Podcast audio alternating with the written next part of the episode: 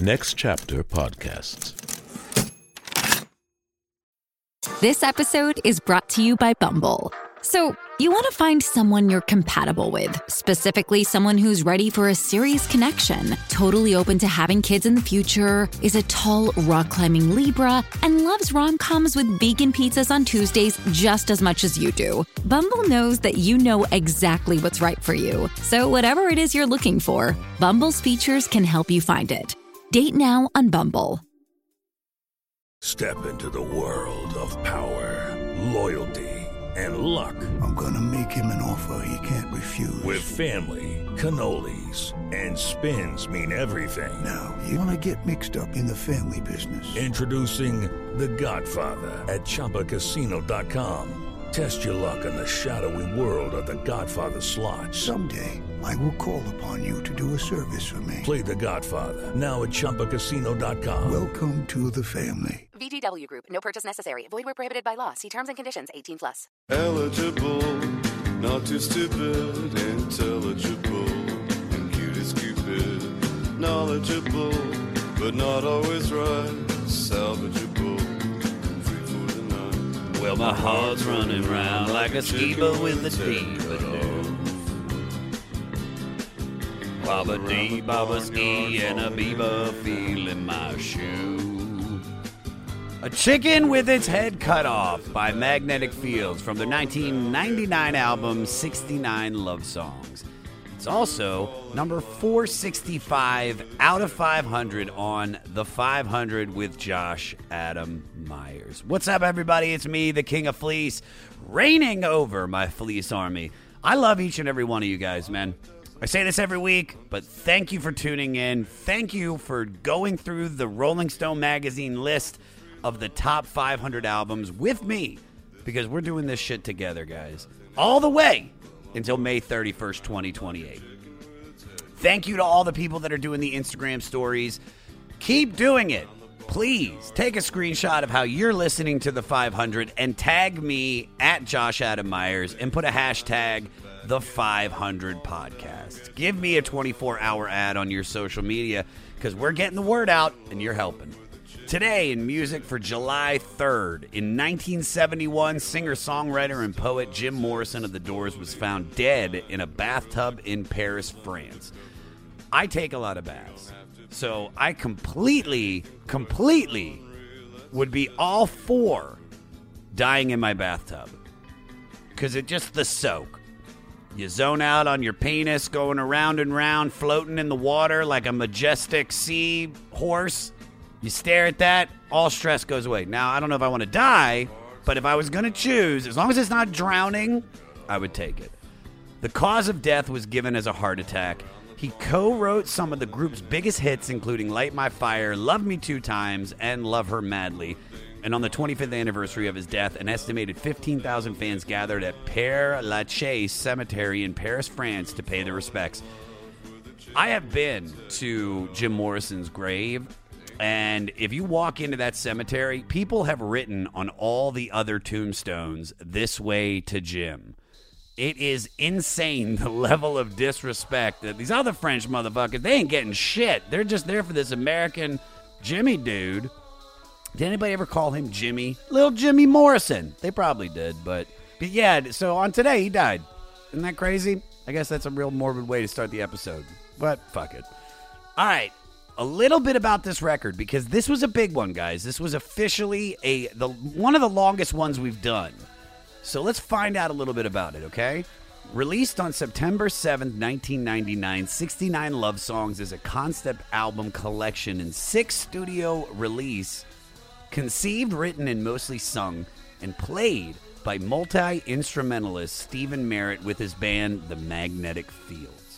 The three CD album literally contains 69 mostly short songs of almost every style of music possible. One umbrella genre given to them all was tweecore, but Merritt likes to think of the record as a variety show. Despite its title, Stephin Merritt has said 69 Love Songs is not remotely an album about love.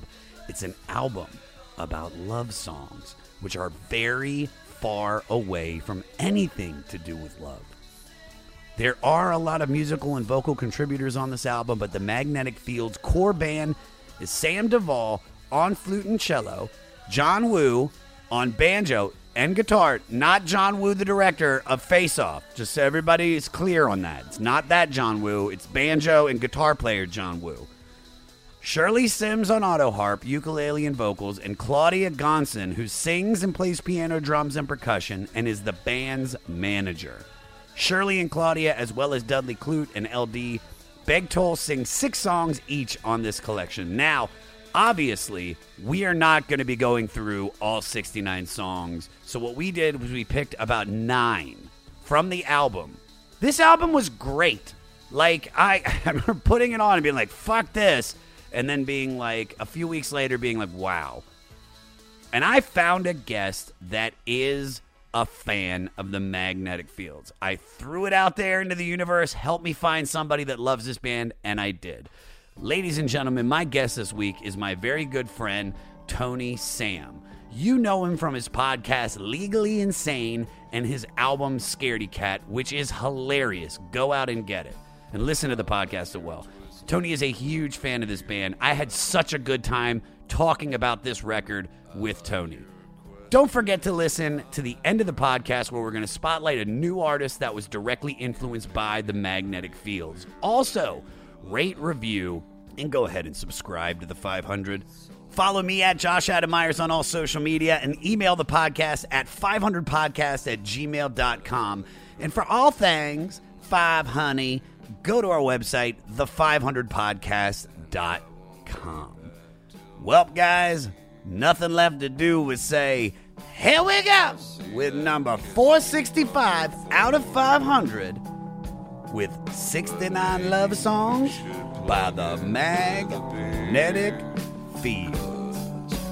Papa was a rodeo, Mama was a rock and roll band. I could play guitar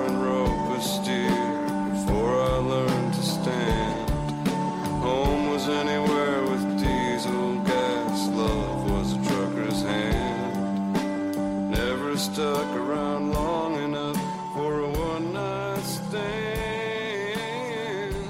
Cause a Tony Sam, and I'm coming like a Tony Sam. do, do, do. And a Tony Sam, and I'm Tony Sam. Oh, Sam. Tony Sam, Tony Sam, Tony Sam, Tony Sam, Tony Sam. Tony Sam, Tony, Tony, Tony Sam. Oh, Did you just write that? I just wrote it. What do you? Well, I was like, I what mean, do I? I was like, I think I should join him. I mean, this is weird if I just look at him while he makes eye contact with me and sings to me. You know it's so funny? You just made me realize that I've got like Wanda Sykes sitting there, and I'm like, ooh, Wanda Sykes, Wanda Sykes. Like I'm singing September for her, and what she- is she doing when this staring What? That's crazy. like a murderer? Yeah, no. That's why I was like, I should do something because I've got to break the tension. Our eyes were locked. You don't understand. All right, but no, but but by by by doing that and having you join in immediately and knowing exactly what song I was doing means that you are a fan of this record, The Magnetic Fields. How did you first become aware of this band and uh, and uh, specifically the album? Well, it was a former lover. Ooh. Uh, my first wife, who is actually also a comedian, I'm not going to say her name, but uh, she had amazing taste in music. And what bands was she rocking? Like, Uh, well, she loved you know Bowie and you know just she just had s- style and good taste. how did you get her? Man, I just I don't fucking know because I I at the time when we first met, I was just getting into improv. She was in improv. And I was like still combing my hair straight back and using LA style, like handfuls of gel, just shaving my fucking hair. Ninety percent of the Paul Mitchell being bought in the world was. That's was right, going to but the that's corner me. Of Yucca and Argyle. Because I have, as you know, very curly hair, and and curly cues. and I didn't know that because from childhood, my dad was like, "Boy, you got a lot of cowlicks," and I was like, "Okay." he just called him. Yeah, you just called it cowlicks whenever I go get my hair cut because I generally kept it short. They're like, well, you got an awful lot of cowlicks. They're like, no, that's just your curly hair, you idiot. Uh, so she saw potential in me. That's what I like to think is that she's like, I've got this this raw mold of clay, and I'm gonna shape it into this hipster doofus. So she bought me a whole new wardrobe, and she made she started just like, let's just let your hair go curly and whatever, and this and that. And I was like, okay, and here I am. I am what she made me today. but uh, she How dull me. were you prior to this, though? I gotta wasn't ask. dull. Like I was. I just. I came from the suburbs of Chicago, and you know, everybody just. You fucking you you wore what your parents gave you. So I was like, well, I just got all these pants that you know that don't fit me necessarily well, and Oh, mom, thanks. Another pair. oh of wow, another extra large. T-shirt. wow, a boxy extra large T-shirt. How did you know I love Pacific Sunwear? Uh, Massimo. Yeah. I had a lot. I had an off. Massimo and I were tight. so back to your girlfriend. Like, so what? What were you listening to prior to her introducing you? God, to the I'm almost field? embarrassed. I feel like I. Hey now, you're an all-star. No, no, Get your game no on. Smash Mouth. I loved Smashing some. Pumpkins. Smashing Pumpkins was my thing. What I, is wrong with that? Well, a lot of people think he he's whine screaming. Yeah, I mean he is. It- it's- it- he is. I appreciate Smashing Pumpkins because that's the era of the music that I grew up with. But this, but Yeah, well, I this- tried to get her to like it. Uh, we She actually couldn't. we danced at our wedding uh, to one of my favorite Smashing Pump- Pumpkin songs from the album. is Disarm. Adore. Ah, no, no, it's no. Adore. Uh, and I can't listen to that album anymore. Aw. Uh, it's hard for me actually to listen to a lot of music because for me, I've always just, music is tied to emotion for me for, a lot sure. of things. So uh, that particular album, it just makes me think of that time period in my life, and I'm just like, ugh, it was great, but also it's sad that it ended. I'm Yeah. a sensitive boy. No, I know, and I, I mean, you you were obsessed with Smashing Pumpkins. You didn't have to say that to the audience; they knew. Right. Uh, They I just get knew. Billy Corgan. I mean, I mean, you can say what you want. I mean, he's fucking nuts. I think he's crazy. Uh, he's got all these conspiracy theories, but I think what a brilliant songwriter. Brilliant, brilliant. I mean, uh, Smashing. Uh, listen, I'm not going to shit on Smashing Pumpkins. Gish was incredible. Yeah. Siamese Dream was incredible. Melancholy and the Infinite Siamese Dream is like high school for me. Yeah, That- that's- that was- defines high school. Today, today, and Cherub Rock, um, and Disarm, Yeah. uh, and Soma. Oh, Soma! Oh, what a dude. great song. I still, I still love Soma now. So, all right, so Smashing Pumpkins, and then you meet this girl, and she says, "Here's Bowie, and here is the magnet." and I was like, "Wow, I didn't know any of this music." Like, like my brother and and you know he listened to REO Speedwagon and which again, like, whatever you could say. I like Boston. I like Bad Company. Uh, it's just because I had older brothers and sisters. They liked all this. Everybody, ninety percent of the guests that have come on here have all said that they got their music from their older brother or from somebody else, one of their friends' hip older brother.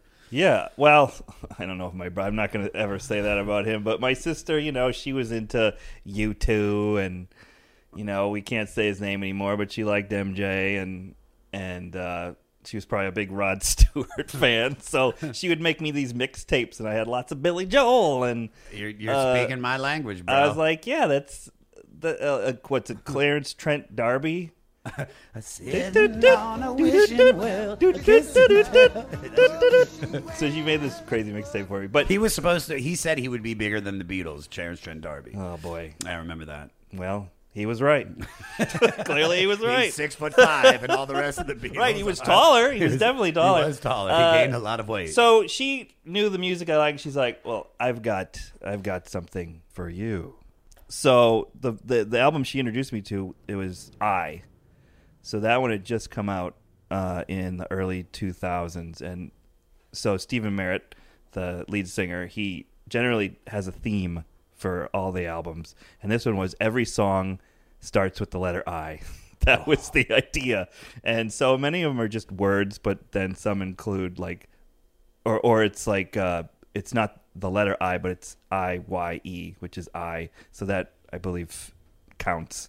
But uh, the album's amazing, and I was like, wow, this this guy's voice is ridiculous, because it's so monotone and deep. It's like I love to sing. It's it's almost like a Muppet character. Very Muppety. Nice, nice uh, adjective. It's not even a word. Muppety. Right, it's almost like the the eagle from the Muppets. So it's like you are all weird. It's if he put out an album, right, and he started singing with the ukulele, and so uh, all the songs on there just he he's he's not only a great lyricist, he like the harmonies and the melodies, Yeah. just they're catchy tunes, and he's so prolific. Like this guy, when he writes an album, like sixty nine love songs.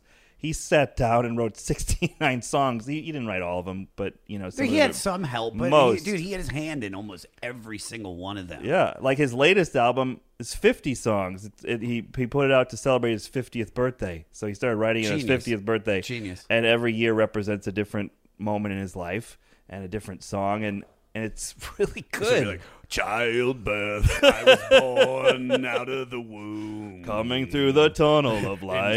it's like, well, I'm still shitting my pants. I'm a three-year-old boy. Mama and I'm pooped shitting on my head pants. as I came out. well, I got my first erection. oh, it pointed in a direction. I say, what is my selection? I'm singing. Uh, I'm singing that. that. Come on, Feel the noise, right? I thought you were going like it, his would be more like Doctor pulled me from the room by my little dong. and I liked it. Um. All right. So then, specific. So you immediately. so I love you that got album, one, yeah. and then I I was like, well, I want to hear more of their stuff, and so I knew that that album was preceded by 69 Love Songs, and I was like, holy shit, this is really great. And if you listen to this album, you see that it's not like grouped in any particular way. You see, there's lots of happy-go-lucky songs, and there's some really kind of bummer, downer, sad songs, but it to me reflects the course of life and how relationships are great and then they're terrible and then it's great again and then oh shit it's bad again and uh love is ridiculous. That's why this this album you know it's it's it's crazy to me because we we just kind of go through the motions and we don't really sometimes think about why love love is for guys a lot of times i think it's like oh i don't want to talk about that but you know when you think about it it's like oh yeah i totally act like that all the time. And this guy he put those emotions to words and i feel like like some of these songs kind of speak to me in in the moments. Like this particular album i generally listen to after a breakup. So when i split up with my first wife uh first wife. How many do you have now? I've had two, but uh, that one's gone too. but the second wife hated magnetic fields because she hated his voice. She was a musical theater major and she could not stand his voice. She'd always make fun of it. She'd be like, "This guy can't sing to save his life," and I was like, "Really?" Because he sounds like he can carry a tune to me. But his writing is is all from show tunes. Like he, especially this record, you know, he he. I mean. I know that he was inspired by Stephen Sondheim, um, Right. And he was like, "I want to write 69 songs." In he wanted to write a play right. or a musical, but then he was like, "You know what? I'm going to write 100 songs." He goes, "No, fuck that. I'm going to write 69 because 100 is a lot." And you can hear it. and I think like on all these different levels, the, the album works, and that's why it's on this this list. I think because you know while the magnetic fields aren't probably a household name, Never heard of them before this. I honestly thought they were a band from the 60s. I thought 69 Love Songs was like, oh, this is made in 1969. I swear to God, that's what I thought. that's funny. I I try to talk to people about it, but generally no one I know uh, has heard of them. Yeah. So, all right. So, our album is number 465 out of 500. It's the sixth album, 69 Love Songs by Magnetic Fields. Now, it wasn't released in 1969. It was released on September 7th, 1999. 99. 30 years later, completely produced 100% by Stephin Merritt, the deep voiced dude that you hear throughout this record. Um, now we are there are 69 songs on this, and like I said in the intro, We are not going to go through every song. That would be, I know, we'd be, this would be a very, very long podcast. So we are going to jump into the ones that I think I enjoyed the most, and also I think are probably some of the most popular ones. Now, I did leave some in here that are stuff that I really didn't like. Uh, there's a couple in these nine. So let's dive in. So it opens with absolutely cuckoo. Cuckoo. Now, my first reaction wasn't good when I first played this. That was when I was Oh, like, that's one of my favorites. I'm driving home. I love that. I, I'm driving home, and I'm like, well, I should start listening to this. It's 69 songs. And and I was like, "Fuck, dude, this is some shitty band from the '60s." Like, I'm, I'm expecting it's gonna be like incense, peppermint, of time. But it, but it, but it, so the first time I like I heard it, I didn't listen to it. it. Took a bunch of listens for this to click, uh, and then it hit me that this is just a beautiful, nice love ditty on the ukulele. Peter, do me a favor, play the intro. Don't fall in love with me yet. We only recently met. True, I'm in love with you, but you might decide I'm a nut. Give me a week or two to go absolutely cuckoo. Then when you see your error, I love that it's just him on the ukulele, but there's these really cool synth hits that accent the song throughout. Yeah. Now, this is the first song on the album. In about one and a half minutes, this waltzy and lyrically cat- claustrophobic number introduces both the heartbreaking depth and humorous self deprecation of what's to come. So, in a sense, he's just setting up the whole record, Yeah. you know, of what you're about to get in the next 68 songs. Stephin sings two intertwining parts on the song, and according to the record's accompanying booklet, Merritt says the character being cuckoo could be multiple personalities. It is Ryan here, and I have a question for you. What do you do when you win?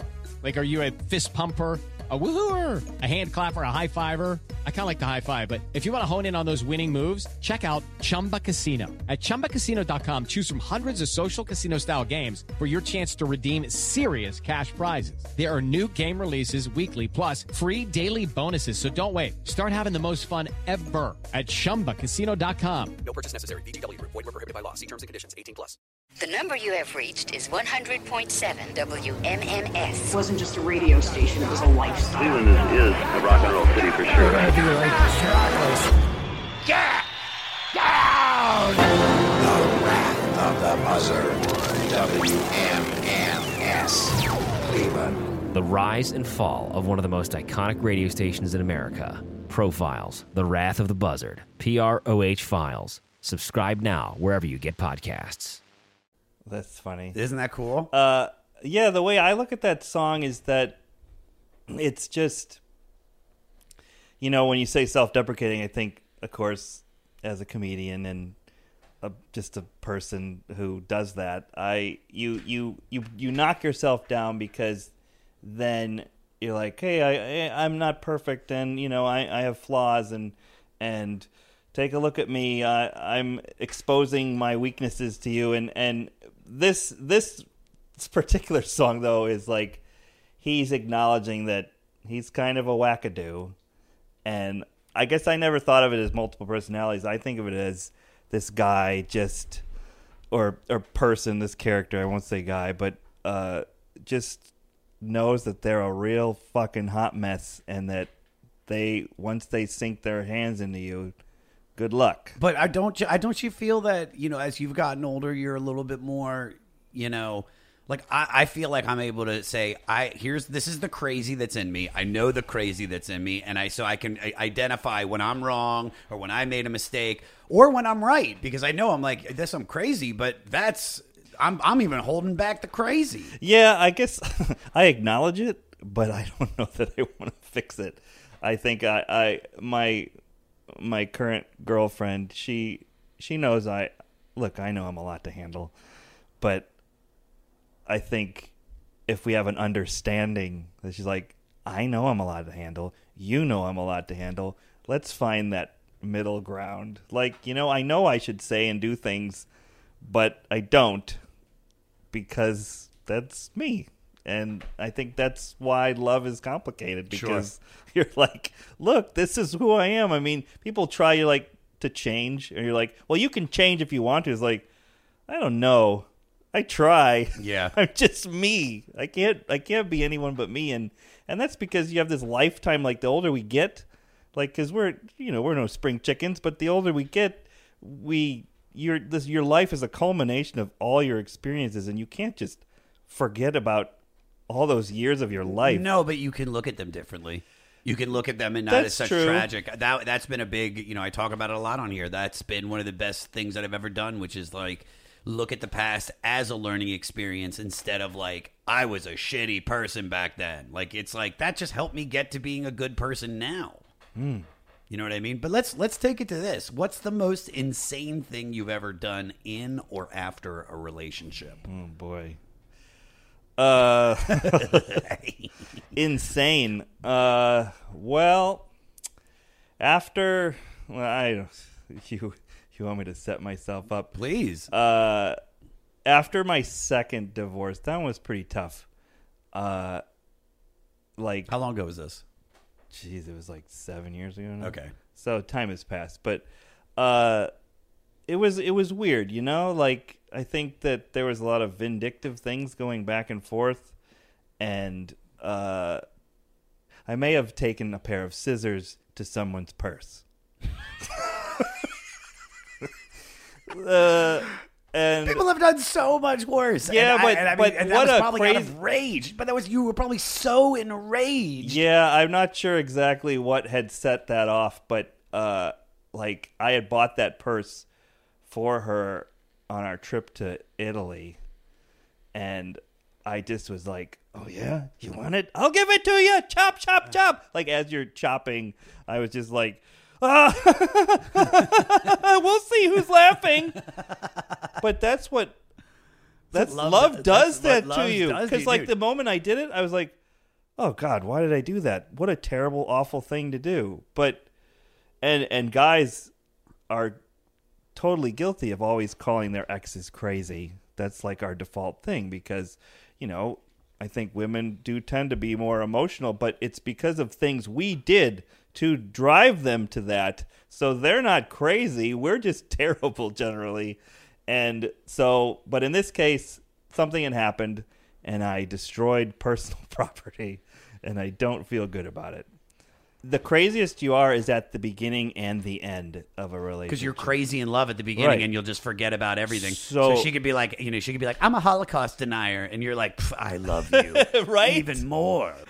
All right. That goes into uh, track number four. We're going to talk about a chicken with its head cut off. Now, uh, this is my favorite song on the record. I like this This song is so fucking catchy. I think it's uh, after listening to the full album, I think this was the best use of the medium of love with the music and his voice. Uh, I love the chorus so much. Peter, do me a favor, play the chorus. My heart's running round like a chicken with its head cut off. All around the barnyard, falling in The way he sings this gives me chills. Now, this is a light country song, and according to Merritt in the 69 Love Songs booklet, there's not that many cliches left to be used as titles of country songs. So I was jokingly scraping the bottom of the barrel.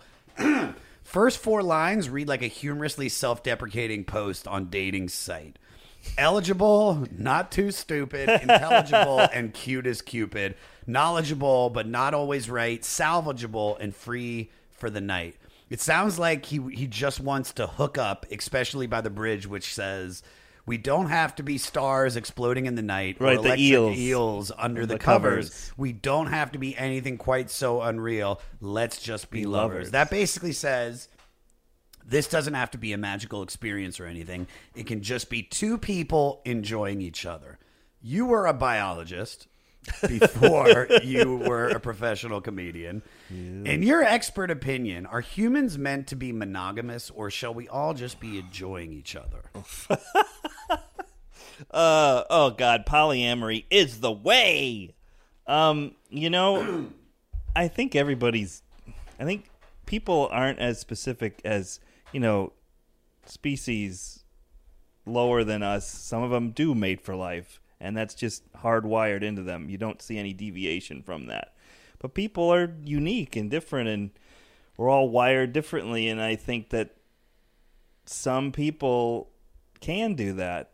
But in my experience, and uh, this is not to crucify myself, but the most interesting people I have met are the ones who, you know, you can love one person, but you still are able to have feelings for others. Sure. And I think that a lot of people don't admit that, and then they they they've almost created this this self imposed prison around them, and they are resentful and hateful. And I, as I get older, I come to terms with. I go, you know, I choose to be in a relation, a committed relationship, but I acknowledge that I will always be attracted to other people, and that I don't know the benefit of of being with someone else will will destroy this thing. You know, like is it worth leaving this this beautiful thing that I have for this person that I am on a uh uh I guess primal level attracted to. So I I think that it is unique to the person, but it is all it is sometimes I think it's a choice that you could just do whatever you want and who cares who's hurt or One time a cheater, always a cheater. If you cheat once, you'll cheat again. I've never cheated. Um, and I think that's also what, what scares me about being in a relationship uh, because the two times I've been in long term relationships, I've the sex got boring. Do you know what I mean? It's just like yeah, you, you I got a beautiful girl, Mm. beautiful girl that is literally like legs spread. Like why aren't why don't you fuck me more? And I'm just like because I just I know when you poop now. I know your poop schedule, and it turned me off. You know, it's difficult. It wasn't the poop schedule. That's It's what am- that was amongst the uh, many, many things, but that's like the first thing that I'm like. You see something that's just questions like the the her sexiness, like you, you know what I mean, or whatever it is. Getting It could be- comfortable with someone is the major reason why everything fails is because the magic's gone and you you just take each other for granted like you're another chair here. But like that's that's why it is cuz you just expel oh, this person she'll be home she'll be home in in 20 minutes like she always is every day. And routine is what is I think the major killer to me. It seems like if you're always doing something different and keeping it alive, that that's you know, I've been in a few successful long-term relationships and uh I think I was most unhappiest when I was single and I was just, you know, I can recall one week where there was probably like four different people that I had been with, but that didn't make me happy. I felt miserable that whole time because it was like, well, none of this means anything. But then when you find, for me personally, that when you find that one person, you're like, oh wow, well, how can I keep making this new and exciting? And I think that's what the secret is. Have you cheated before? No, no, You never cheated. no. Good I was trying to think back in, in my youth, but no. I I I generally thought it was more respectful to if I had feelings for other people and then I broke it off. It's like, look, I don't think this is working, and then you pursue that. Like if you meet someone and you make an emotional connection, and you realize, oh shit, I like this person, and then you break things off first. I think that's more respectful. For sure. But a lot of people don't do that because they don't want to be alone. You know what I mean? They, they don't know if this other one's going to work out, and so they just Right, well, you've got a safety ju- net. Yeah, exactly. It's a safety net. I'm finally okay with being alone. I'm lonely right now. I'm not gonna lie. I mean, for I, I want to have sex. I want. I want. I wish I had a girl that I could just because I don't have anything. And I'm not saying I'm not. I could if I go out and try, I could find it. But it's like I just. This is probably the most. I have no prospects. No seeds are planted. You know. You're probably getting a lot done. Oh, I mean, I- I- you feel hear how in depth I am about a magnetic field record? That's right. what the fuck, dude? Uh, no, the times in my life when I accomplished the most is when I was alone. Uh, because, but it's the, you take the good with the bad, right? A relationship, sure. You you want to be in it, but you're also you're like, oh well, I could be doing these things, but I'm I'm enjoying being with this person, Yeah. so I guess it's okay. Uh, I've been cheated on, and I think it's the worst feeling in the whole world. feeling, yeah. because this betrayal and and this this denial and this loss and you still have these weird feelings for this person but you're like oh god they destroyed me why would i want to be with this person so uh yeah it's it's interesting that people have different views like some people just can't be with one person and i and i and i see why you know like we live in a society where we want instant happiness and and we're just going living in the moment this whole living in the moment and the the yolo hashtag shit it's that people just care about themselves and and i think it's kind of selfish a little bit to want to just keep jumping around and not finding a meaningful connection I completely agree. Completely agree. All right. Let's go into I Don't Want to Get Over You. It's track six, and I love this That's a great upbeat little ditty. Now, when the first start, when the song first started, I thought this was going to be like a John Mellencamp song, but then that weird synthesizer or guitar effect kicked in. And lyrically, it's about holding on to the pain of a breakup when that's all that's left of the relationship. It's intellectualizing remedies for the grief while not wanting to let go of the hope of love the X represented. I, you were talking about his lyrics earlier. This this is I don't know, man. I, I, this is the one that stuck out to me so much. Where he says, "I could listen to all my friends and go out again and pretend it's enough, or I could make a career of being blue." Favorite line is right here. I could dress in black and read Camus, smoke clove cigarettes and drink vermouth. I love that. Giving a fucking giving an existential He's a French wordsmith. philosopher out you know camus i love that i love when there's something and i catch something that's intellectual because that happens never because of my dumb dumb That's brain. a great lyric. Uh, you know, I think a lot of times when a relationship explodes in your face, people choose to. They're like, "I want to be sad for a living. I wish this paid money because I would. I would be sad for a few weeks if it paid." right? Like, what is you mean, being? you need me to lay in my in my comfy clothes like, on my "Ah, couch go to go to work in bed. well this is ultimately about letting go what are you, uh, of what are you unwilling or incapable of letting go like being wrong. is that that's you can't give that let go of that I generally don't like to be wrong. Uh, I don't know what it is. If it's just because I like to read and know about things, and or I'm just Do you think stubborn. you think you're just intellectually superior than most well, people no, I try to. It's like in a relationship argument. Uh, I I just can't let go. I I I know, and, and I and I'm not even sure that I'm right. I just I want to be right, and then I'll apologize later. But I just can't sometimes not let go of being right all the time. What's the biggest thing you have you got? What's the what, where looking back now? When were you wrong? You were wrong, but you fucking fought, excuse me fought it out. Oh boy, that's a good one. Thanks, man.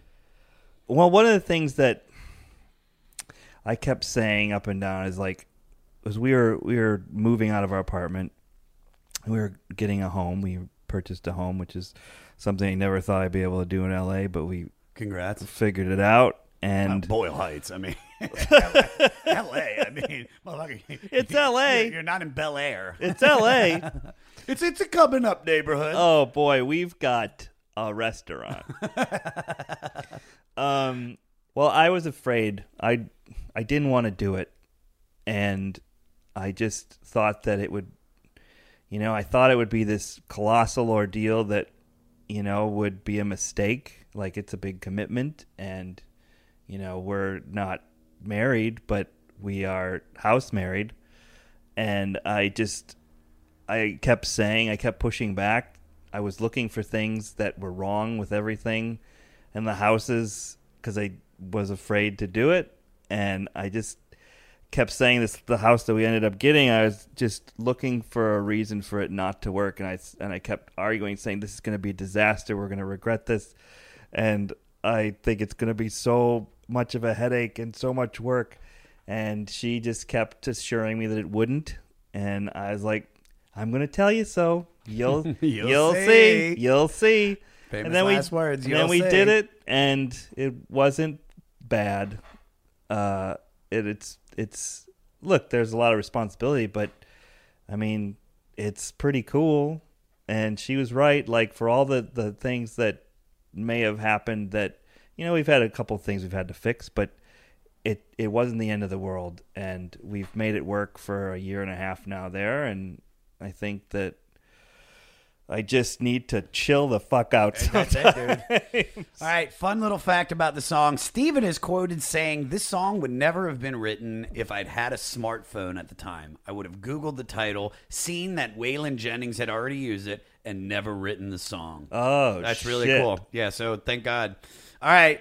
Let's pretend we're bunny rabbits. Track nine. Uh, you you mentioned that you enjoy this. Thoughts on it? Yeah, I mean, it's just about. It's like let's just fuck all the time. Yeah, dude. That's really a I mean- song about fucking. I know. And now this that's like he said, this is what I love about this album. Every song is almost just a different genre. And I don't know what you would this is called, maybe synth pop with British Yeah. and a, and a 1950s doo-wop vibe. Uh, Peter, play the chorus.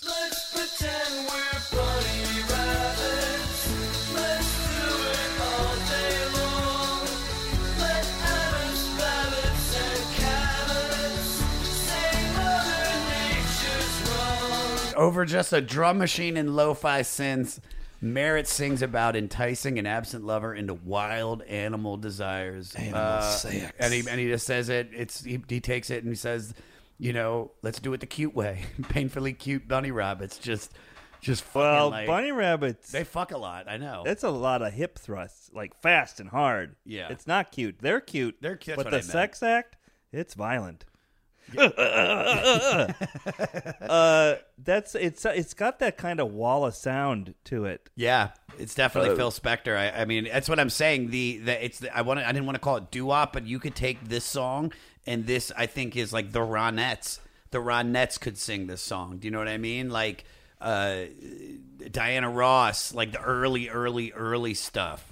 You know, Yeah, I would got- love to hear that. It's got this. It's just got this 1950s like soul vibe. Hey, this is Steve Choi, host of the Musicians Guild podcast, part of the Sound Talent Media Podcast Network. Within the four walls of the Musicians Guild, we'll be discussing the habits, idiosyncrasies, experiences, and general psychology of my friends and peers, all involved with music in various capacities. Listen and subscribe at soundtalentmedia.com. Hey, this is Dewey Halpus, host of Peer Pleasure on the Sound Talent Media Podcast Network. Join me each week as I explore another long form conversation with one of your favorite musicians, actors, comedians, or creatives. From Chino Moreno of the Deftones, John Gourley of Portugal the Man, to Fat Mike from NoFX and Ian MacKaye from Fugazi and Minor Threat, we go all over the map. From Fall Out Boy to Slayer, Peer Pleasure has it all. Check us out now on Sound Talent Media. Uh, the mention of putting on bunny suits is apparently homage to the artist Nayland Blake, who uses bunny suit imagery to represent the perceived stereotype of male homosexual promiscuity. What is your sexual spirit animal and why? Uh, well, you know, some people are like dynamos in the sack, and I generally this and this doesn't. I don't know if this makes me desirable, but I, as I've gotten older, I, I kind of want to just get through it. I get so tired. I just I know I like sex. I know I want to have sex, but like just just I want to I want to cuddle and lay there and rest. It's it's physically it's tiring. It is. It's a lot. It's sex. You know it's I a mean? lot. A lot of hip thrusting. It's I mean- a lot of you gotta like pivot. You know, Pivot? You, got, gotta, you gotta like bury your feet down. That's right. You have to find that perfect. You have to l- link legs like pretzels, and uh, just get that perfect leverage going on. I've actually Uh, never had sex, so you're explaining You're like. Holy wow! we got a pretzel on legs. Go on, dipping sauce. Oh yes. Uh, jeez. I guess So what would you say? You you you're you just want to I'm a over a with. bear? You're a bear. Really? Bears? I mean, no, they're slower. You know what I mean? More slow lumbering, slow lumbering. you clumsy, uh, sloppy. Uh, like a, it's like I, I'm like a bear going through a dumpster. Okay. Yeah, No, finding no. finding treats. I get it. No, Yeah. a bear at a campground dumpster. That's, Oh, what is that's that? why it's like just tearing through. At least I find like a two liter, a half drunk two liter bottle. I just What the fuck is. Chobani? I'm gonna eat it. Oh, half eaten corn in the cob. blah blah blah. Uh, rotten hot dogs. All right. Next one is probably the biggest hit from the album, The Book of Love. Uh, just lovely. Stephin and his guitar. Uh, play the intro, Peter.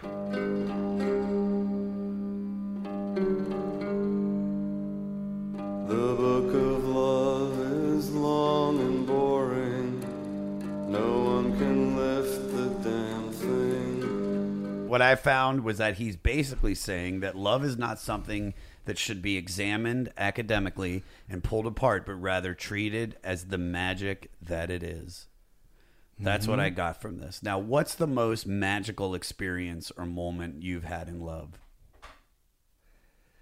Uh, well, I look back and it was probably in my mid 20s and it was I won't say who it was with, but this particular person, I lived in Chicago and I had an apartment that had a uh, rooftop that you could get up on top of, and it stared at downtown. And I was like, "Hey, uh, we should take. I got all these blankets. We'll take this pillow, these pillows, and we'll just we'll make this bed up on the rooftop." And we just sat out there all night, and then we slept on the rooftop. And pretty sure we made love on the rooftop.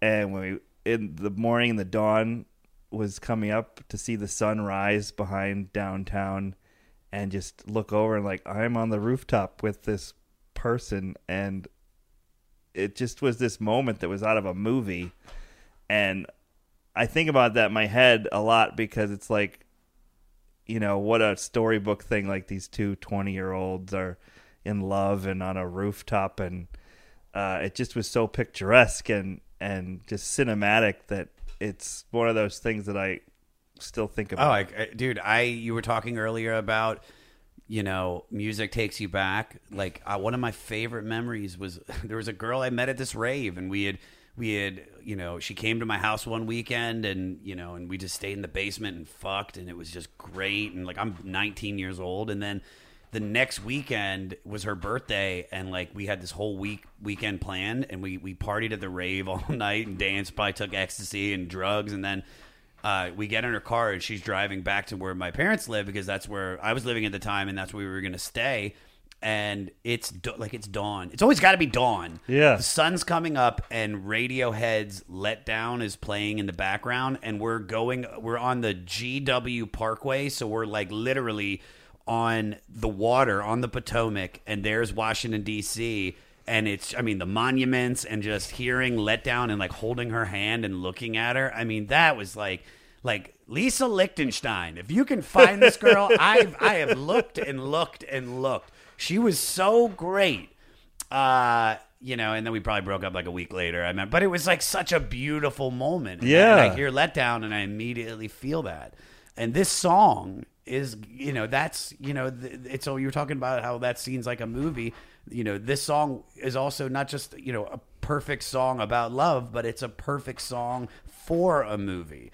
Peter gabriel was so impressed with this that he chose to covered it. record it he covered it on his 2010 orchestral covers album scratch my back and it was also featured in the 2004 film shall we dance amongst numerous television shows all right where are we when my boy walks down the street um do you want to you have any thoughts Uh, yeah. There's there's uh, a really great line in this that uh, I really like. It's maybe he should be illegal. He just makes life too complete.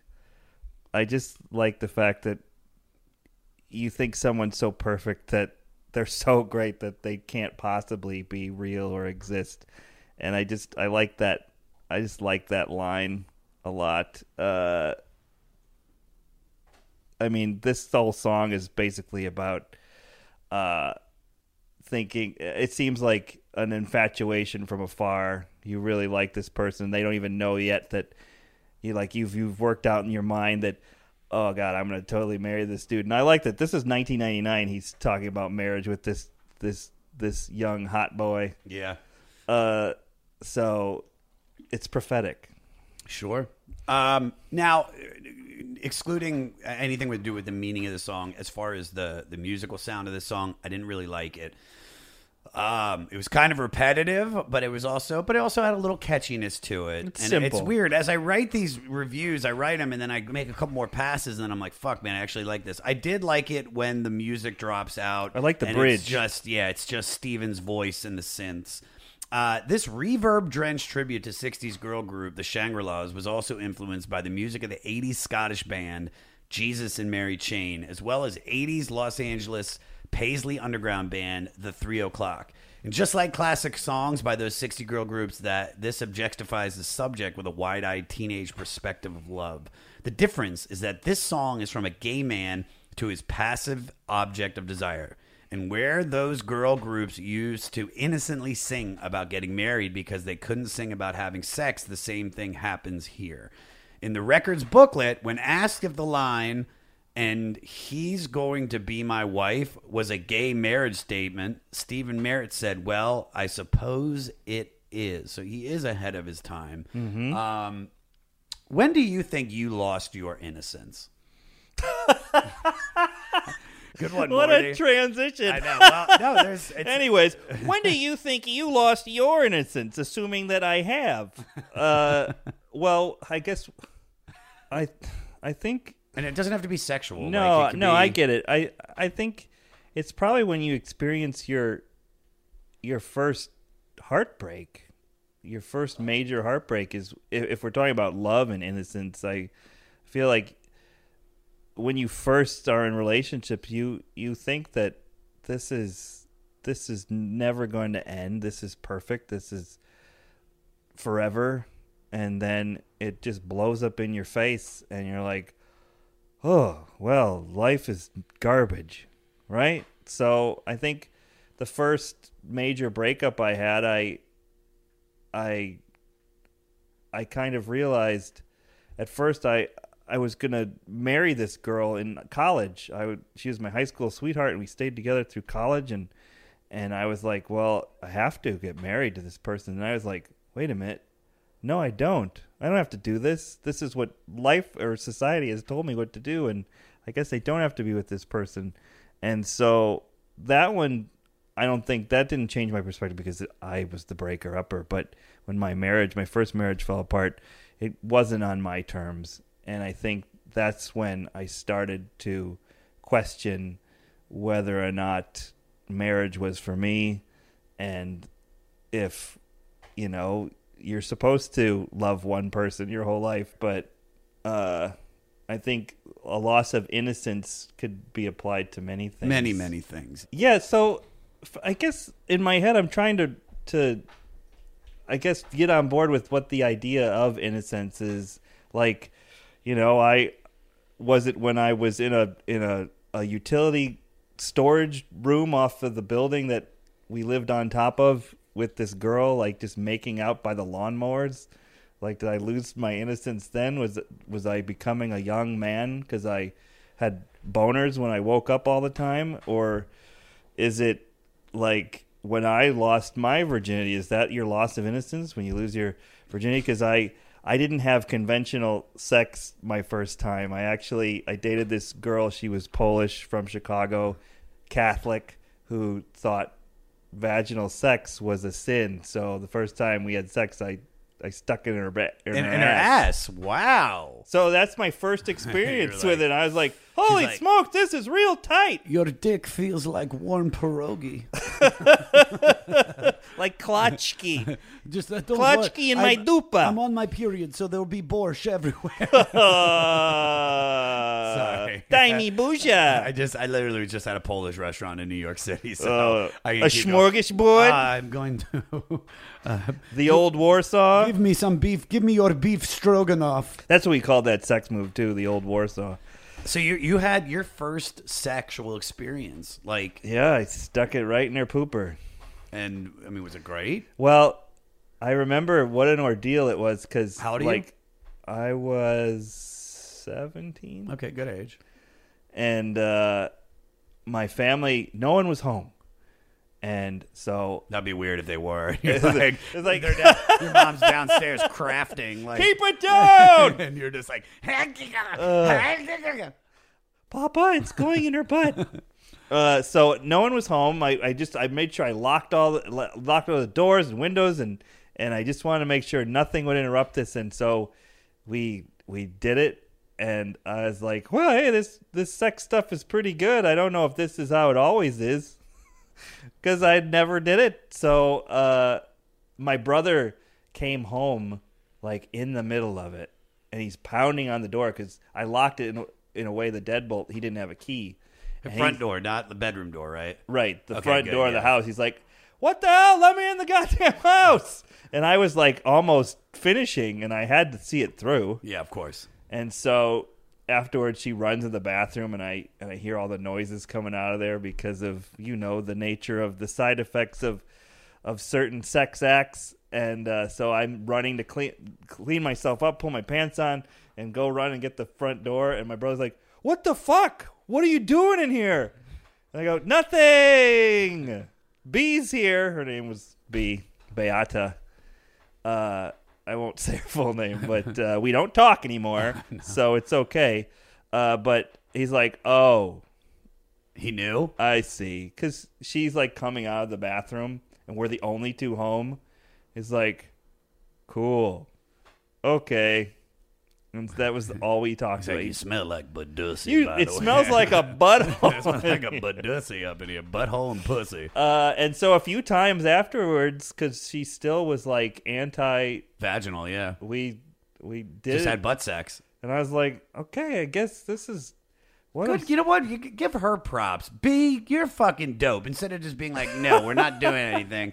She was like, I just used my ass. She's like, right? I'm saving my pussy. Which is also such a ridiculous idea that that's better than. I, it's not. are you kidding me? It's my. I mean, I, I, I mean, I like the loophole as a as a teenage kid. I was like, okay, sure. dude, my first butt sex experience, um, the girl shit on me.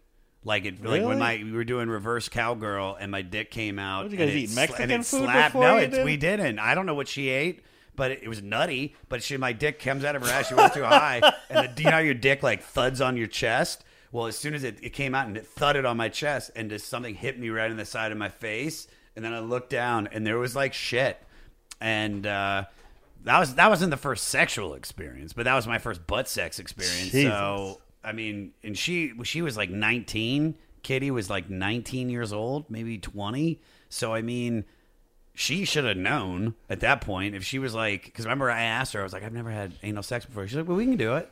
So she had done it. She should know.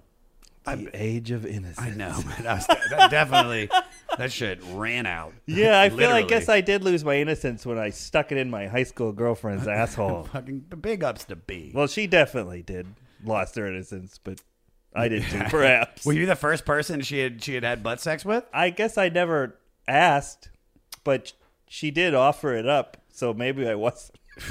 She, yeah, who knows? She probably she probably excited. She was like, "Yeah, just putting my ass, easy fix." And you're like, "You've done this before." I know. Uh, you know, it.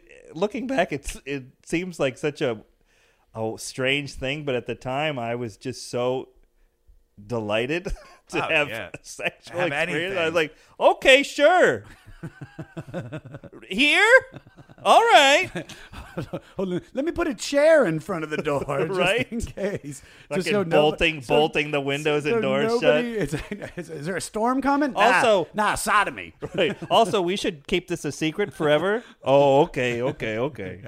All right, Papa was a rodeo. Uh, I do love this song. I love his voice. There is so much depth to it, and it's just, regardless of, of how the song sounds, uh, he's making everything sound very, very heavy. Peter, play minute four, second thirty six. Before you kiss me, you should know.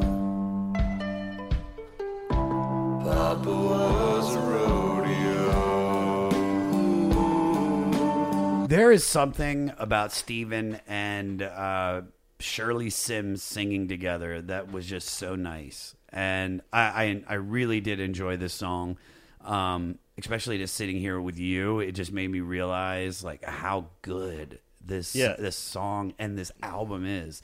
Now, this is considered to be the most popular song on this set, and Merritt has referred to writing it in the style of a classic Nancy Sinatra and Lee Hazlewood duet. Hmm. It's a melancholy, countrified narrative story song that starts off sounding like it's going to be all tears in your beers. In Merritt's trademark deadpan, deeper bass than Johnny Cash voice, he warns a lady about Mike, about how unreliable he is and how it could never work out.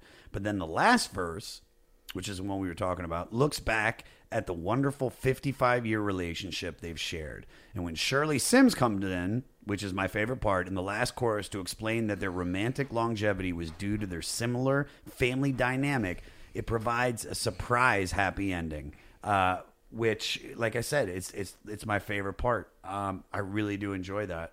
Speaking of family bonds, okay, how did your parents react when you told them that you were leaving molecular biology and all the years you studied to become a stand-up comedian? That's a that's a great question. So this song to me, it makes me think about my relationship with my dad, and uh, and I'll and I'll get to the specific answer to the question. But mm, my dad, we had a very strange relationship when I became into, I guess, a, adulthood. So when I was in college, my junior year, I found out that he was stealing my tax returns and he opened up credit cards in my name and Fuck. maxed them all out. And so when I caught him doing this, he denied it and then I of course I had proof and then he threw me out of the house. And so when I hear this song, I think about like obviously this father kind of it, it's to, the way they describe it to me it seems like he just was out of the picture kind of thing. And that's that's maybe that's not what he intends in the song but that's what i hear. And so it makes me think of that. And so i had a really strained relationship with my dad. So for a few years once i graduated college and actually returned to chicago from florida i acted as though he was dead and i didn't speak to him. And we had kind of a reconciliation. When I far, I started going into comedy, I started taking classes at IO, and in the course of my first level at Improv Olympic in Chicago, my dad killed himself, and so he never knew about really the comedy stuff that I wanted to do. Like we had spoken maybe briefly about it in the the time we met to reconcile, but uh I think about it and I'm like, my dad never knew this part of me, and it's really it's it's sad. And the fact that I can talk about this now, I didn't talk about it for a long time, and nobody knew that this was the case with me. But as I've gotten older, I've been able to talk about it and open up because of all our friends who have committed suicide. Sure. And, and I think that it's important to talk about it and open, especially because Brody's thing hit me pretty hard. Yeah. Uh, but so that I wonder what he would have thought, what he really would have thought about me choosing to just totally change my life course. My mom, of course, she she was like, honestly, I just want you to be happy. So my mom is the greatest woman in the world because she never doubted for a second. She's like, you got to do it. And when I moved out to California, she was like, I know you can do it, and I want you to do it, and I just want you to be happy. Now, with that said, every time we talk, she's like, you know, you always have your degree to fall back on. Mm-hmm. And when she says it, uh-huh. though, my degree sounds like a sword. That I should just fall through and just "Oh," like kamikaze or, or uh, whatever the term for self falling on my degree is. But uh, she she likes to keep reminding me that I always have that, and I'm like, uh, it's been a long time, so I can't. but like- she she like has you quit one day and you're like, I'm back. But I just I just showed like I think this will help. I'm unrolling it. You guys can't see. I'm unrolling my degree for the potential. It's like uh, I believe this should cover it. like oh, welcome aboard. You've got a degree. You haven't practiced in 15 years, but come on in. You want to go handle that cancer specimen over there? Yes, Sure, I can solve the cancer. What's up, everybody? I am Finn McKenty, host of the Punk Rock MBA podcast, part of the Sound Talent Media Podcast Network. My podcast is all about doing what you love for a living, and every week I sit down and talk to people who have done exactly that. For example, musicians like Tommy from Between the Buried Me, Matt from Periphery, Lil Lotus and Shinigami, among many others, photographers, artists, designers, YouTubers like Glenn Fricker and Sarah Dici, and I unpack exactly how they got to where they are today with the goal of helping you do the same. So if that sounds cool, you can listen and subscribe at soundtalentmedia.com, and I'll see you there. Yeah, my mom was very much like that too. My dad was too, but I, I, my dad never did anything, you know, steal from me. I stole from my dad. I, I lost my dad's, you know, love many, many times, you know, or at least that's the projected feeling I got from it at the time, where I was like, well, he does, he's mad at me again, and but, um, you know, my my dad didn't get to see any of the success. He died before anything really popped, but he did get to see me happy with a girl that had gotten my life together. And you know, right before he died, he told me like, you know, how proud he was of me, and because he had gotten sick, and then we had a month, and then he died. So Mm. it's like that month, you know, that month without that month, you know, because he he had an aneurysm in his heart, and if that would have killed him. Oh my God! All the unanswered questions and just all that shit I'd be Yeah. still wearing, but have that month with him, it really, really helps. So I, I can relate to that because I didn't have a very good relationship with my dad. Um, but my mom is fucking, she's a G, dude. She's bailed me out how many times? Car got booted. You know what I mean? She, my mom would go, Oh my God, why are you asking me again? After this, Joshua. After this, the bank is closed. The bank is closed. And then three weeks later, I'm like, Ma, I was like this. I just got this ticket. Oh my God, what do you think I've got? This is all I've got. All right, how much do you need? the bank is closed. Um. All right. We were, we we didn't get to cover every song. Um. So, do you have any of your favorites? You mentioned one off air. Yeah, uh, I think I need a new heart. Play is Peter. Play a little bit of "I Think I Need a New Heart." I think I need a new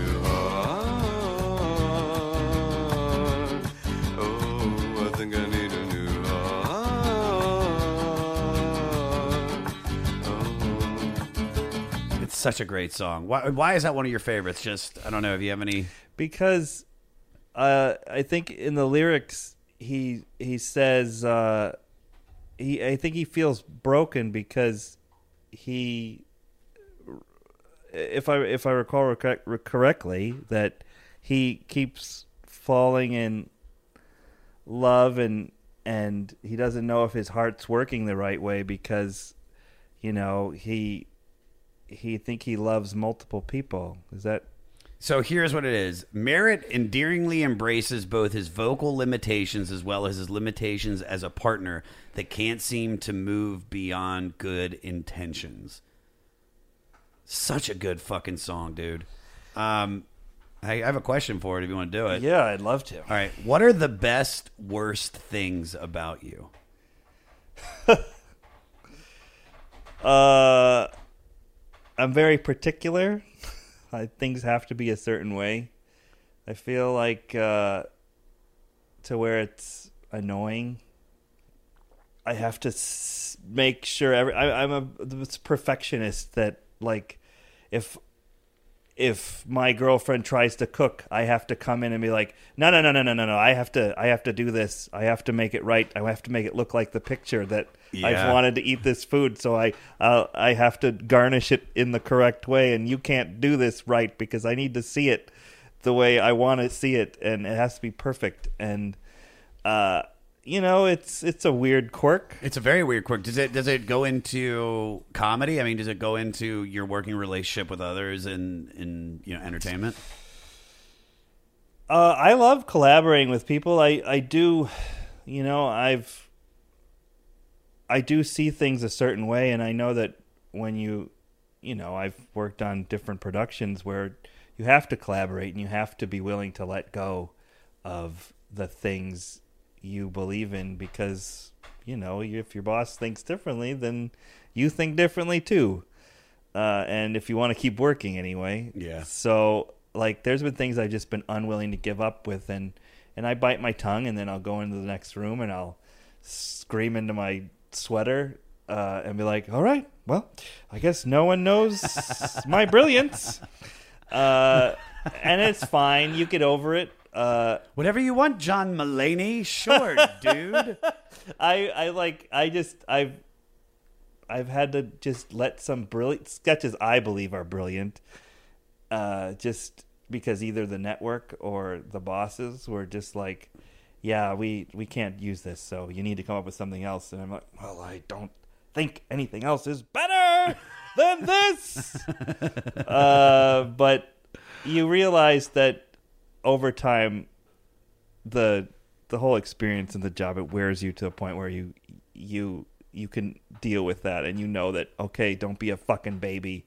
You're around other adults and you can work with others. And and I like being a baby sometimes. And you know it's it's being a little baby is is it's irritating. But you know I could think of worse things We're all. Listen, I'm not violent Do you like if if you pitch something and they do something else? Do you want that other thing to fail so you can be shown that you were right? Yes, yeah, of course. I, wa- I don't want anyone to laugh at that other idea Yeah. because it's terrible in comparison to mine. Uh, yeah, when when you when you pitch an idea, like if you you know you're you're going to the network or you're you're pitching something and and you believe in it and you your heart and soul is in it because you know it's right, and then when someone doesn't get it,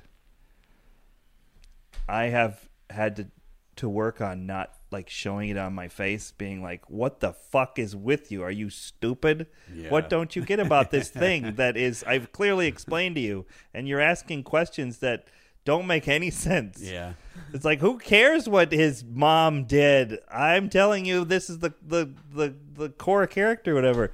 And I've I've tried to not wear my emotions on my sleeve. That's another thing I if that's one of my worst qualities like you know what i'm thinking generally at any second because you can see it on my face that oh i don't like this he clearly doesn't can't like hide it this at all. whenever it's weird because whenever i get pictures taken of me doing stand up it always looks like i'm angry but i'm just probably in the middle of a character but i'm like oh man maybe i'm just angry all the time on my face when i'm on stage uh, even though it's going well maybe i just i hate everything All right. Do you want to do some facts? i love to. I think I need some new facts. Oh yeah, I need, I need some new facts. This record was originally conceived as a Broadway musical of Mhm. sorts, like we said earlier, after Merritt sat in a gay piano bar in Manhattan listening to pianists play songs by the prolific composer, like I said, Stephen Stephen Sondheim. Sondheim. He wanted to write 100 songs in every style of music he could think of before settling on 69. What is the biggest undertaking you've attempted or want to? Uh, well, my first comedy album was that was a pretty big, long build up to get to that point to where I felt confident I had an hour's worth of material. And setting it up, I did it at Acme in Minneapolis uh, with Mary Mack, who is one of my favorite people. Uh, and just the just to have that fruits of my labor just i've got a physical copy of an album that no one can ever take that away from me just what it took to get from uh, like it was like it seemed like 10 years of my comedy career to create to create this thing like some people they hey i've been doing comedy 2 weeks i should put an album Oh out." yeah, I know a few of those people.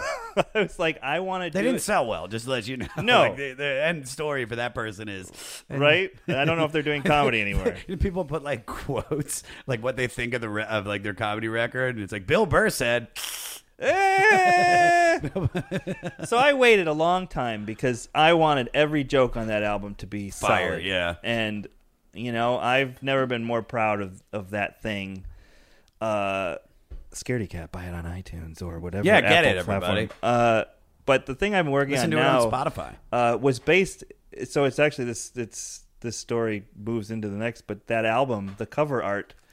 Uh, I met this guy who was he was working at Disney and he did a lot of show posters for this show I used to do called uh, uh, Part Two, the sequel show, and uh, I loved his his style, and so he did the album art on my my comedy album, and I was big into Where the Wild Things Are, and the album was about everything I was afraid of, and and I kind of just thematically had pieced it together that way. So I was like, man, that would make a really great animated kids show, and so for the last few years we've been working on uh, creating this this concept and this pi- the pilot and the show bible. And we have all this stuff together. And we've just recently been pitching it. And I've put my heart and soul into this fucking show which I think is a no-brainer. It's so good to me. And we uh we're going to pitch it at Netflix soon. Uh but we've Fingers pitched crossed, man. we've pitched it to to a bunch of places and I and I think it's one of the best things I've ever done and if it doesn't happen You're just gonna go. These fucking idiots, of course. No, no. I've got perfection here. Well, that's interesting because I I've thought about like I think I will be okay because I've literally tried to do everything I can to make this happen. I've told my my partner I was like, no one can ever say that we didn't try, and I know that that's a shitty thing to tell no, people. you have to. It's it's you have but to I put your know heart into it. I yeah. know that I fucking tried everything I could to make this, and even if if these studios they don't want to make it, I will find a fucking way to make this thing because gonna do it. I know that they are wrong. No, you're going to do it. Good for you, man. Uh, speaking of that, one of the musical contributors on this and other Magnetic Fields albums is Daniel Handler on accordion and keyboards. Although he also wrote the liner notes and interviewed Merritt for the re release of the 69 Love Songs box set, Handler is better known for writing the 13 book series, a series of unfortunate events under the Lemony pseudonym Snicket. Lemony Snicket. Both epic collections were started around the same time. Wow. Isn't that cool? Yeah. What is your hidden talent? Uh, well, I have to pull my pants down. All right. Uh, Keep on rolling, baby. My you know what time it is. Secret talent. Um, I think people don't realize I actually I know I have a silly a kind of a silly voice, but I actually am a pretty good singer. Uh, you have hit all the notes and have been on. You've been on. Key I was told I had perfect pitch by my my musical theater ex-wife, which she would never say that for most people, but she was very she was very uh, perceptive to things that were in tune, and she was like, "Wow, you have perfect pitch." I was like, "Oh, well, how about?" That it's like even though you hate the magnetic field, All right, final fact. Merritt suffers from hyperacusis, Oh, yeah. which is an oversensitivity to certain frequency ranges of sound. So the band plays No at a low volume live, which adds to the intimacy of the performances. Which I am. Uh, have you seen them live? Uh, I have in Chicago. I I know that he won't play percussion. A lot of times they will just not play any percussion because it hurts. I think it's his. It's It's his le- ears. Yeah, his it's one one of the- ear. It's one ear specifically. I think it might be his right. My sister used to have that. I think. What are you most sensitive to? Uh, honestly, when people start talking about their dads, uh, at this point in my life, because I haven't had a dad since I was, I guess, 25 is when he did it. It's been 17 years now, and it still hits me. I like I see my girlfriend with her dad, or I see other people talk about their dad, and it just it's like this hole that I can never fill because I I just don't have that. I don't have a dad. I can't like I lost him in probably one of the most important points of my life where you're a young man starting out and trying to to figure life out and so I don't I didn't have that and I and I'll never be able to get that back and so that is just this raw thing that I uh it it like every mother because he died on Mother's Day, so every Mother's Day. Uh, I'm a mess, but like whenever I hear anyone talk about their dad, I just start to well up. No, I get it. I get it. Um, no, I don't. I don't. my father's so Make a joke! I don't, I was gonna say- cut this part out.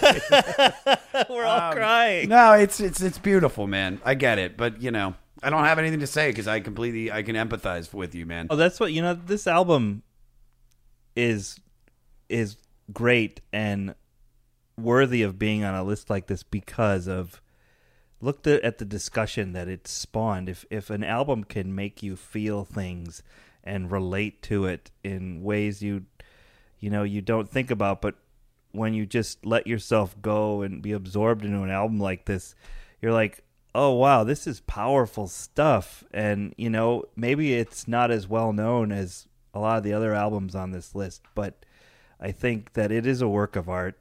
It it is truly a a genius gift that more people I hope can listen to. No, and I, I think people did. I was going to ask you your final thoughts, and you just fucking like nailed it on the head with this because I couldn't agree with you more.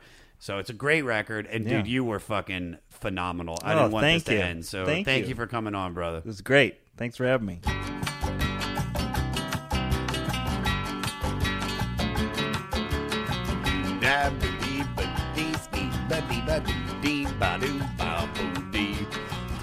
Time stands still, all I Tony Sam, ladies and gentlemen. What a great episode. If you want to find Tony Sam on Instagram and Twitter, find him at Tony Sam. I'm going to spell it because it's spelled weird. T O E K N E E S A M. So, like toe, like on your foot, knee, like on your leg, and Sam, like your Sam. Listen to his podcast, Legally Insane, anywhere you get your podcasts, and get his album, Scaredy Cat, on all platforms. Put it on right now. I'm posting his mixtape track listing link. It's going to be on the website along with everybody's mixtape. All my guests have made a mixtape for you, and you can find everything 500 at the500podcast.com. Email the podcast at 500podcast at gmail.com and follow moi on all social media at Josh Adam Meyers. Please subscribe to the 500 on your favorite platform, and if you're listening on Apple iTunes, leave us a review. Be nice to me. Come on, man. Hook a brother up. Follow my writer, DJ Morty Coyle, and check out his Instagram page where him and his daughter sing a lot of songs at B and Daddy Cartoons. Now, we just listened to Magnetic Fields from 1999. Now, here is an artist that is directly influenced by this album, and I really like this song. This song is Dog Inside a Car by the band Fell Runner. Check them out on our website. We'll be posting there. And if you're in a band and were directly influenced by one of these albums or artists and you want your music featured on the 500, send your song to 500podcast at gmail.com and make sure you put the album and artist that influenced you in the subject line. Trust me, guys, I'm trying to help you out. So send me your music. I will play it to the world. Next week is Def Leppard Week with their 1987 hit factory Hysteria. Most of you have already heard this, but if you haven't, even if you have, do your fucking homework. Stay fleecy, y'all. I tried to speak my mind, but the words don't take flight. Try to run free in the streets, but the leash is too tight. Try to make sense of what people say, but everyone seems so much brighter than me. Cause I am just a dog inside a car with my head sticking